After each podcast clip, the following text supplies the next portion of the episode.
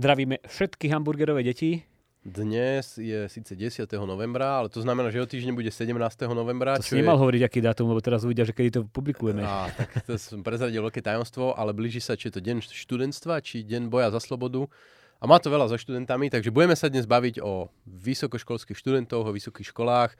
A není to samozrejme spojené so 17. novembrom, ale je to hlavne spojené s tým, že je na stole veľká stredná reforma vysokého školstva od ministra školstva, ktorá vyvolala také značne rozporúplné reakcie. Krásne si premostil jednu tému do druhej témy, sviatky do reformy, do nášho podcastu. Hej, a budeme sa baviť o tom, že uh, aký je návrh.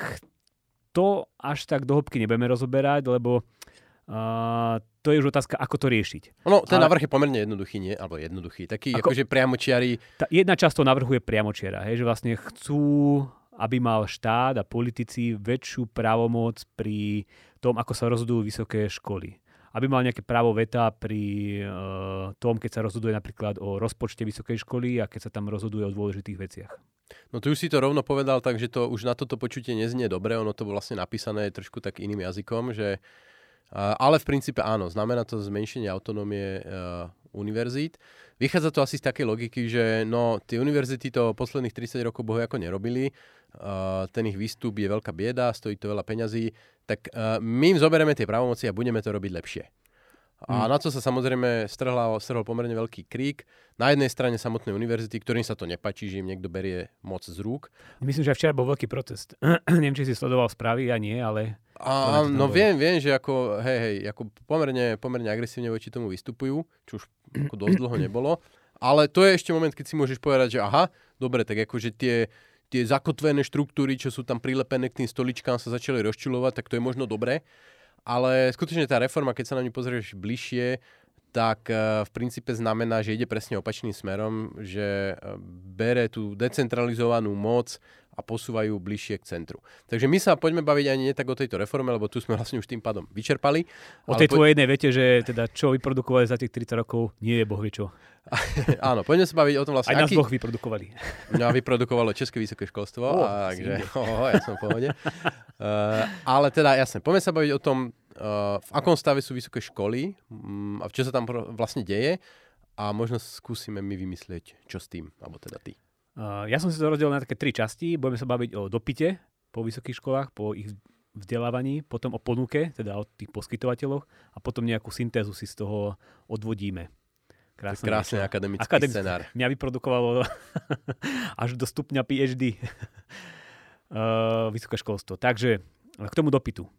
Uh, tam sa udiali v zásade dve dôležité veci za poslednú dekadu, posledných 10-11 rokov. V zásade poklesol počet e, ľudí, mladých v kohorte 19-ročných skoro o polovicu. Hej. O nejakých 45%. To znamená, že odrazu uh, na vysokých školách uh, máme prázdne stoličky a chýbajú tam ľudia. Ale zároveň v rovnakom čase narastol podiel mladých ľudí, ktorí idú študovať tie vysoké školy. A ten narastol z, alebo tých, ktorí vyštudovali vysokú školu, ten narastol z 20% na 40%. Teda na dvojnásobok. Takže toto boli také keby dva tektonické zlomy, ktoré sa odohrali v školstve a oni spôsobili to, že aj keby tie školy v zásade mali povedzme rovnakú kvalitu alebo sa zlepšovali, tak uh, nemôžeme očakávať, že ich výstup sa bude zlepšovať. Pretože keď uh, na vysoké školy uh, ide 20% ročníka alebo 20% na mladých ľudí, tak priemerné nejaké akademické zručnosti tých ľudí sú úplne iné, ako keď tam ide 40% ľudí. Lebo ľudia majú nejakú distribúciu schopností akademických, ja neviem, IQ, ako sa dokážu učiť, aké majú schopnosti. A keď vy akože dáte skoro polovicu tých ľudí na tie vysoké školy, tak bude tam logicky iný podiel ľudí s tými horšími kvalitami, ako keď tam dáte veľa tých 20 top najlepších. Takže to je prvý taký keby záver, že to, že z tých vysokých škôl posledné roky idú menej kvalitní absolventi. Nemusí byť dané ani tým, že tie školy sú keby sa nejak zhoršili a že teraz ponúka alebo po, poskytujú úplne nekvalitné vzdelanie. Že to jednoducho môže byť iba tým, že je tam viacej ľudí. Ja to poviem natvrdo, pracujú s horším materiálom. Nakoniec ja, ktorý som išiel na výšku, bože ktorom, 2004 tak si pamätám, že hm, som sa hlasil asi na 4 školy alebo na koľko, tak ako na všetkých školách boli pomerne nepríjemné príjmacie skúšky, ešte sa robili také tie prípravné kurzy, kam som chodil. A keď ma proste, ja neviem, tuším na, na Komenského, na management zobrali na základe priemeru známok, tak to bolo proste, som bol šťastný, prešťastný. Dnes, eh, ako tie školy, a však vlastne k tomu ty možno aj máš dáta, berú proste bez príjmacích skúšok uh, už úplne, úplne štandardne. A môj kamarát učil na geografie, mal tam také momenty, že že tam proste vysvetloval trojčlenku a hovorí, že to, tak toto ste určite brali akože na strednej škole a tam sa mu prihlasili, prihlasil chalán, no, že ja nie, lebo ja som cukrár. takže, takže akože dnes už je v celku normálne, proste, že cukrár ide študovať nejaký odbor na vysokej škole a nie zrovna teóriu cukrárenstva. Hej, hej, to sa vlastne tak trošku dostávame aj k tej ponuke. Lebo poklesol nám teda celkový počet študentov, ktorí študujú vysoké školy, aj napriek tomu, že zrastol ich podiel, ale zároveň počet vysokých škôl, počet fakult alebo počet e, pedagógov sa na, vysokých školách zmenil len úplne, úplne minimálne. A to spôsobilo, že odrazu tu máme veľké kapacity a málo študujúcich študentov. Aby som teda dal nejaké konkrétne dáta, tak e, pred desiatimi rokmi uh, sa hlasilo približne 125% kapacity vysokých škôl na vysoké školy. Teda 25% žiakov nad kapacitu Čiže bolo povedzme 10 tisíc voľných miest na, na univerzitách Áno, a hlásilo sa 12 500 študentov. Momentálne situácia je taká, že počet študentov dosahuje nejakých 75-79% kapacity. Teda odrazu uh, sa tie školy, teda nie, že sa musia žiaci byť o to, aby sa dostali na vysokú školu, ale vysoké školy sa bijú o tých uh, žiakov. A toto samozrejme prispelo k tomu, že sa znížili nároky na to sa dostať na tú vysokú školu. A na to máme tiež data, že ešte pred 10 rokmi približne polovica žiakov uh, musela robiť skúšky, aby sa dostala na vysokú školu. Dnes je ten podiel nejakých 25%. Teda... Čiže vlastne na polovicu kles, za, za jedinú dekádu klesol na polovicu počet žiakov, ktorí musia robiť. Čiže len štvrtina Žiakov. Uchádzačov o vysoké školy musí prejsť cez primácie Ostatní sú zobratí bez skúšok iba na základe to, to nejakých výsledkov. A tu podľa mňa ešte by sme mohli spomenúť, že e, je tu podľa mňa ešte jeden dôležitý faktor a to je uh, ponuka aj zo zahraničia. Uh, za posledných 10-15 rokov nie, že by sa úplne otvorili školy, ale skôr študenti sa aj mladí stredoškoláci naučili to know-how, ako sa prihlásiť do, do Anglicka, ako tam prežiť že v tom povedzme 2000 ísť študovať do, niekde do, do Anglicka, do Dánska, do Holandska, to bolo ešte také odvážne. To málo kto išiel. Dnes ako, je to úplne e, bežne zvažovaná možnosť, nehovoriac o Českej republike, kde proste e, sa valia všetci tí študenti. Čiže ešte ako keby tu, ten top level študentov, alebo tá, tých horných 10%, tak už súťažia nielen slovenské školy o ne, ale v podstate celoeurópske alebo až, až celosvetové. A, a na to máme tiež data, že pred tou dekádou išlo približne nejakých 10, 11, 12% mladých ľudí do zahraničia, alebo študentov, alebo ľudí, ktorí sa rozhodli ísť na vysokú školu, tak z tohto počtu išlo 12% do zahraničia, dnes ide 19-20% Teda toto tiež narastlo a presne ako si povedal, sú to väčšinou tí najšikovnejší. A podľa mňa to nie je iba efekt toho, že teda uh, poklesli náklady toho, ísť tam študovať, v zmysle tých informačných a neviem akých nákladov, ale, pok- alebo, ale vzrastol aj benefit, lebo s tým, ako s tým, ako rastol podiel eh, študentov na vysokých školách, tak klesala ich hodnota v očiach eh, ľudí na Slovensku. Hej? Že jednoducho, keď už tu každý, aj cukrár má vyštudovanú vysokú školu, tu nejakú Slovensku, tak odrazu uh, ja chcem byť niekde inde, chcem byť vyššie a to znamená, že idem do tých Čiech ako ty a tam sa pokúsim niečo, niečo vyštudovať. Pretože to už má keby väčší cvenk v ušiach aj v očiach zamestnávateľov, ako keď tuto absolvujete nejaké sladkovičov alebo niečo podobné. Takže sme vlastne pri legendárnej téme signalizačnej funkcie univerzít. A, a na to máme, opakujem to už piatýkrát, na to máme tiež data. Pred desiatimi rokmi človek, ktorý absolvoval vysokú školu, mal približne o 60% vyšší plat ako stredoškolák. Dnes tento bonus vysokoškolského vzdelania klesol na nejakých 47-48%. Teda to vidíme aj na tom, že teda naozaj čím viacej ľudí má tú vysokú školu, tak tá pridaná hodnota jej odzrkadlená na trhu práce vo forme mzdy proste jednoducho klesa. Takže už to nemá taký, takú hodnotu mať tú vysokú školu vyštudovanú. No, čiže čo, da, čo s tým? Hej? Vidíme tu jasný problém. Uh, na vysoké školy sa valí strašne, nie, valí sa v absolútnych číslach rovnaké počto študentov, ale z oveľa menšej uh, skupiny. Uh, čo znamená, že jednoducho... Tí najlepšie odchádzajú do zahraničia. A najlepšie ešte idú do zahraničia, takže univerzity pracujú s horší, horším materiálom. Nejakým zázračným prútikom proste cukrárov nevyrobia jadrových fyzikov. Tak uh, vlastne dá sa s tým vôbec niečo spraviť? Dá sa robiť. Uh, dá sa robiť uh, jedna dôležitá vec a tá sa týka takého špecifika na Slovensku, že tu na Slovensku máme pocit, že všetci musíme byť inžinieri a magisteri. Že toto je niečo, čo v zahraničí úplne nie je bežné. Na Slovensku, kto vyštuduje iba bakalára, tak je keby taký nedokončený uh, vysokoškolák a ešte má, keby, je, tak, je, je podozrivý hej, na trhu práce. Že to je podľa mňa ešte horšie, ako keď uh, niekto nevyštuduje vysokú školu vôbec. Kdežto v zahraničí je úplne bežné, že tam uh, viac ako polovica ľudí, ktorí dokončí bakalára, tak ide na trh práce a zamestná sa. A hovorím to preto, pretože každý rok na vysokej škole niečo stojí a my keď máme na Slovensku vlastne všetkých bakalárov, alebo skoro všetkých bakalárov, ktorí pokračujú na magistra, tak to stojí akoby ďalšie milióny eur navyše. Takže toto je niečo, ako by sa e, takým prvým jednoduchým krokom dalo zlepšiť to vzdelávanie alebo znižiť tie náklady toho vzdelávania, že by nešiel proste každý e, bakalár na, uh, vys, uh, nepokračoval by na magistra. A teraz, že ako sa to dá vôbec dosiahnuť, tak ja som trochu skeptik, lebo my tu keby máme tak zafixované, presne to, čo som povedal, že doma bakalára ten nedokončil školu. Ale som zistil, že napríklad v Polsku majú bakalársky stupeň vzdelania, ktorý sa volá inžinier. Čo je teda akože úplne e, cool vec a viem si predstaviť, že na Slovensku, keby sme to nejak všetko popremenovali, že by sme dali, nazvali tých bakalárov inžinieri, tak možno, že by si ľudia povedali, jo, už mám inžiniera a, a možno, že mi tie tri roky stačia a nepotrebujem študovať e, ďalšie dva. Ja som v tomto možno trošku optimistickejší, že ako náhle začne väčší prílev tých bakalárov zo zahraničia, tí, ktorí proste majú bakalára na Oxforde, e, a začnú byť vidieť vo firmách a na pozíciách, tak podľa mňa to aj do tej slovenskej spoločnosti sa začne zapracovať, že keď mám e, šéfa, ktorý študoval na Oxforde a má bakalára, tak to možno nie je až také zlé a nemusím automaticky od svojho syna vyžadovať, že ty musíš ísť na inžiniera, inak bude šupak. Takže podľa mňa sa to dá je, je to ťažké a ďalší taký krok by bolo, že by verejná správa napríklad išla príkladom a nevyžadovala by na každej pozícii mať vyštudovaný druhý stupeň vysokej školy, alebo by to neodmenovala v nejakých tabulkách.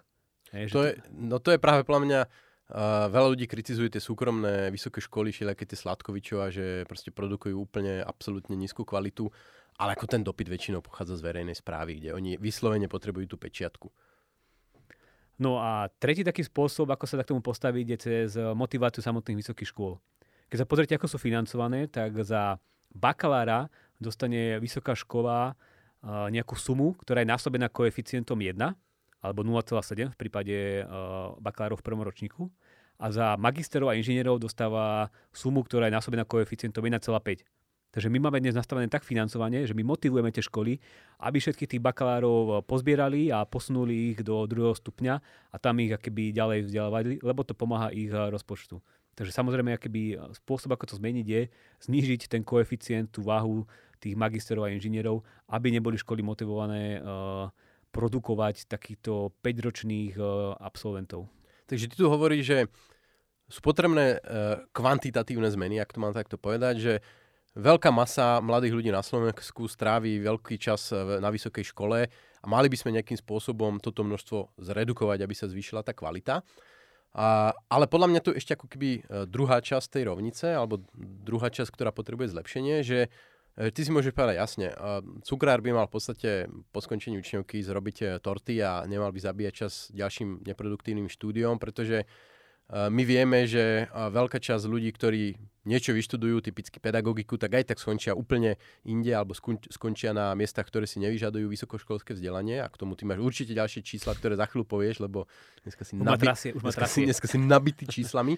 Ale podľa mňa môže existovať uh, stále ako skupina ľudí, povedzme, ktorí vstupujú na tú uh, univerzitnú pôdu s nižším, s menej kvalitným vzdelaním, menej kvalitnými vedomostiami ale stále môžeme očakávať, že tá vysokoškolské štúdium im ten uh, ľudský kapitál zvýši, čo sa príliš dnes nedieje. Čiže ešte tu podľa mňa aj nejaký potenciál, ako zvýšiť samotnú kvalitu bez ohľadu na to, kto ti vstupuje na tú vysokú školu.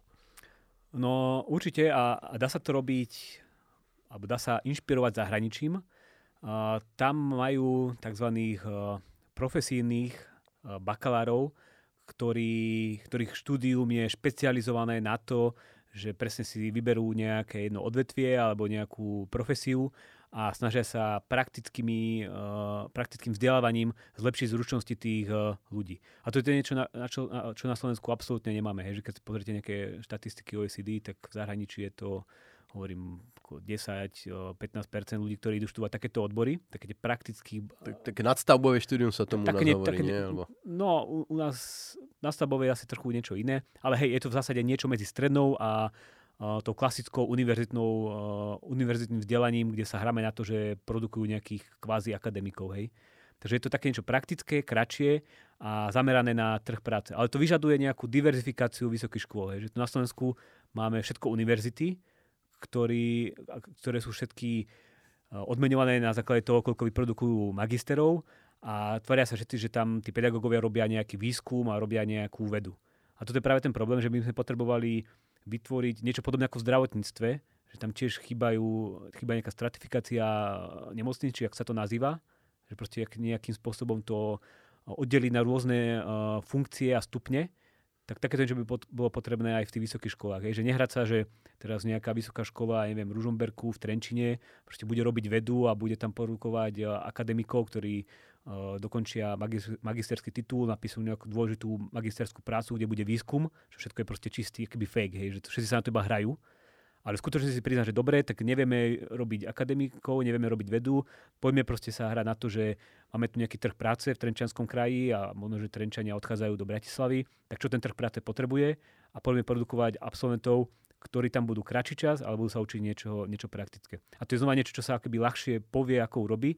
A tú cestu znova vidím cez nejaké finančné motivácie. Hej, že ja si viem predstaviť nejaký špeciálny koeficient, ktoré budú dostávať uh, vysoké školy, ak ich absolventi uh, bakalárskeho štúdia nebudú pokračovať na vysokú školu, ale sa zamestnajú. Hej, že toto by sme mohli akože extra odmeňovať. Že proste, ak toto dokáže vyprodukovať uh, vysoká škola, tá škola dostane nejaký super koeficient, nie 1,5, ale možno, že 2,8. Hej. Oh, to, ale ja som už trošku prekvapený, že uh, ty uznieš ako taký centrálny plánovač, že tak spravíme si tabulku, táto škola taký koeficient taký. A čo to proste spraví cez školné? Akože spolufinancovanie aj vysokého školstva. Uh, áno, no tak v princípe um, chodíš na debilný odbor, tak zaplatíš si a nič z toho nebudeš mať a teda ako ten prastarý argument, že zavedenie školného by zvýšilo motivácie študentov uh, vyberať si školy, ktoré majú reálny prínos v živote. No toto je super vec, ktorú môžeme diskutovať na vršku, ale ak sa pozrieme na nejakú reálnu aplikáciu v slovenských podmienkach, ja to akoby častokrát aj e, spomínam v odpovediach pre novinárov a snažím sa to nejak pretlačať, ale tuto akoby keď sa dozvie nejaký politik alebo nejaký človek, ktorý reálne povedzme, že má nejaký vplyv na to, že čo sa deje na ministerstve školstva, tak toto je niečo, čo oni si nevedia ani predstaviť. Hej, že to by akoby úplne v ich očiach znamenalo, že už potom nie 20% e, vysokoškolákov by išlo študovať do zahraničia, ale možno 45 a tu by už ostali iba naozaj tí takí, ja neviem kto.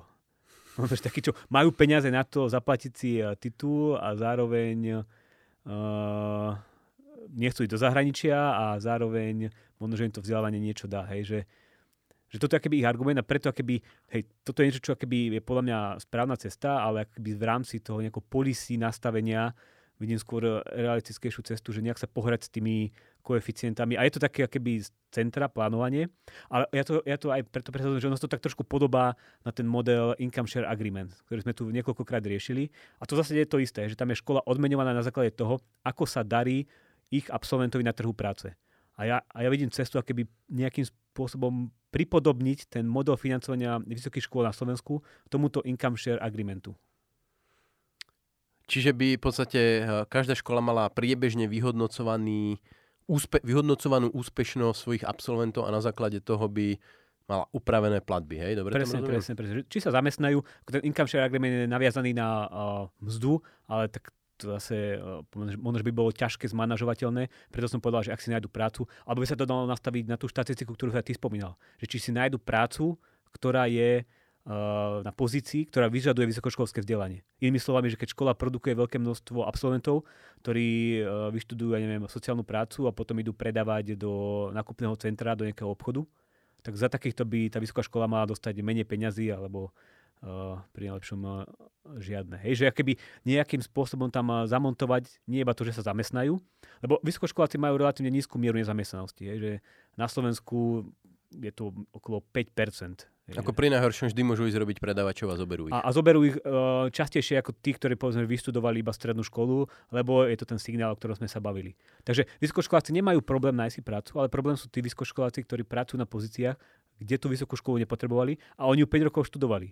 Hej, a tých 5 rokov štúdia, to si môžete vynásobiť, to je 5 krát nejaký 5 tisíc, to je akože 25 tisíc eur, ktorý stál ten človek a ktoré keby vyleteli von eh, komínom. Toto je dobré, že, že toto vlastne spomínaš, lebo ešte je tu jedna vec, ktorej sme sa nedotkli, že ty tu hovoríš, že uh, mali by sa nejakým spôsobom zmeniť systém platieb uh, na vysoké školy, jasné, logicky, ale niektorí hovoria, že problém je v tom, že peniazy je málo v tých vysokých školách, že proste na školstvo, proste do školstva treba dať viac peňazí, aj do vysokého. Hej. To sme tu rozberali XY krát, tak môžem to spomenúť, že väčšinou ľudia, ktorí toto tvrdia, sa pozerajú na to financovanie školstva cez prízmu HDP.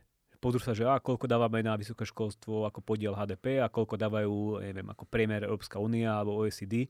A tam sa môže zdať, že existuje nejaký akoby gap, že tam je nejaký rozdiel, nejaký 1 percentuálny bod HDP, keď sa pozrieme na celé vzdelávanie. Ale keď sa na to pozrieme cez prízmu podielu na verejných výdavkov, teda keď sa pozrieme na to, že akú prioritu vidia politici v prerozdeľovaní financí na vzdelávanie v rámci svojho rozpočtu, tak tam sme už v zásade na priemery Európskej únie. Hej, to sa pohybuje okolo tých 10, 10,5 podielu na verejných výdavkov a tam sa nezdá, že by sme naozaj mali nejaký problém s extrémne podfinancovaným či už vysokým školstvom, alebo celkovo vzdelávaním na Slovensku. No ty si, ty si mi prečo som ukazoval taký graf, ako rástli vlastne uh, platby na jedného študenta na vysokej škole za posledných x rokov kde narastli, ja neviem, snáď o 70% alebo koľko. Nie, to si zle pamätáš, môže byť viac megalomanské. Oni narastli za posledných 10 rokov o nejakých 250%. Čiže, čiže vlastne o 250% narastli zdroje na jedného študenta v slovenskom vysokom školstve. Napriek tomu sme videli totálny kvalitatívny prepad. Čiže ak by sme použili jednoduchú koreláciu, tak môžeme dokonca povedať, že čím viac peňazí je vo vysokom školstve, tým horšie výsledky má. A ono to je spôsobené samozrejme tým, že akože peniaze tam mierne narastajú, ale keďže poklesol dramatický počet študentov a ako sme povedali, nemenila sa tá ponuka, hej, že tých profesorov je tam uh, plus minus o 10% menej, ale študentov, je tam menej o 45%. Takže jednoducho odrazu uh, to celé nedáva zmysel a celé sa to predražuje. A toto je podľa mňa ten najväčší problém, že na to, aby sa to skvalitnilo, musí sa to trošku zoštihliť.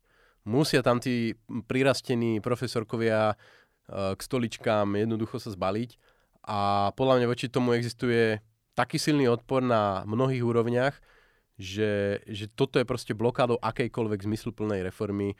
A prečo to znamená prepušťanie, znamená to koniec teplých jobíkov, e, koniec stabilných príjmov pre nemalú časť akademickej obce a ona stále má dosť silnú lobistickú silu na to, aby jednoducho zabránila. A to je inak aj jedna z tých vecí, voči ktoré boli protestovať uh, vysokoškolskí akademici, voči ktorí protestujú, nie iba to, že sa im chce zobrať z tých autonómie, ale že je aj naplánované relatívne menej peňazí do vysokého školstva. Že sú zobrať z ich finančnej autonómie. Hej.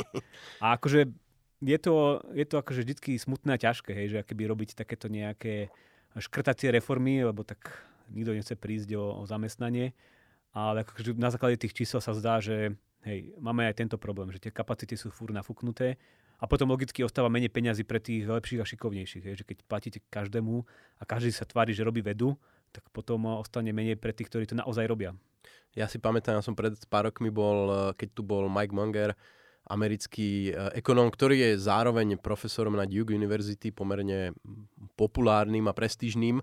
Uh, tak sme boli na večeri s, myslím, že s jednou pani dekankou a, a niekým ďalším z fakulty.